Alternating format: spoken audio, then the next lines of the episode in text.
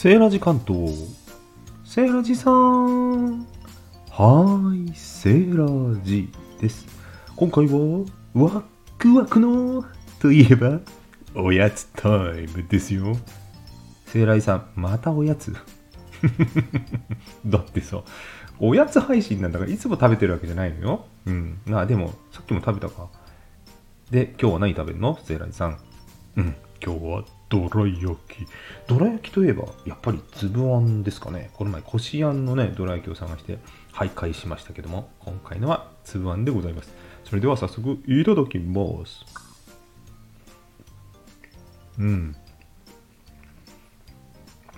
どら焼きやね。うん。どら焼きでございます。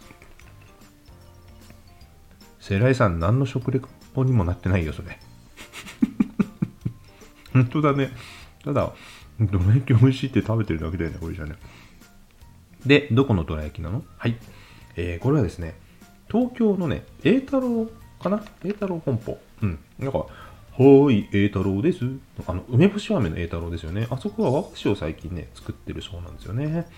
そこの八王子工場で作られた、えー焼きドラですね。つぶしあんって書いてありますね。つぶあんじゃなくてつぶしあん。あ、ということはあれか。粒がちょっと潰れてるんだ。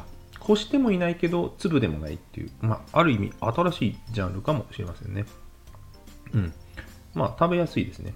そんな癖はないですね。そしてね、今日はね、どら焼きの他にね、エイジレスの話。皆さん、エイジレスってご存知ですか？あの、長持ちさせる長持ち剤あの脱酸素剤って言うんですよね。酸素があることによって酸化する。それによって食べ物が劣化する。それを止めるというねストップするという効果がある。エイジです。これによって賞味期限消費期限が結構伸びてますよね。でもこれ食べられません。そしてねこれ放っとくとどうなるか知ってますか？実はねマニキュアのような匂いがしてくるらしいんですよ。だから開けたらエイジレスは捨てた方がいいと思いますよ。この前ね、エイジレス入れたままね、あの一緒に保存してたね、冷蔵庫で物を食べた人がいたんです。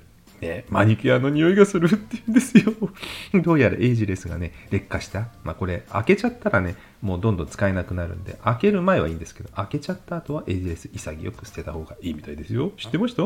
エイジレスの匂い嗅いだことをね、古くなったエイジレスの匂い、どんな香りだったか。知ってる人いましたら、ぜひ教えてくださいね。皆さんもお気をつけください。それでは、良いドラ焼き日和を。バイバイ。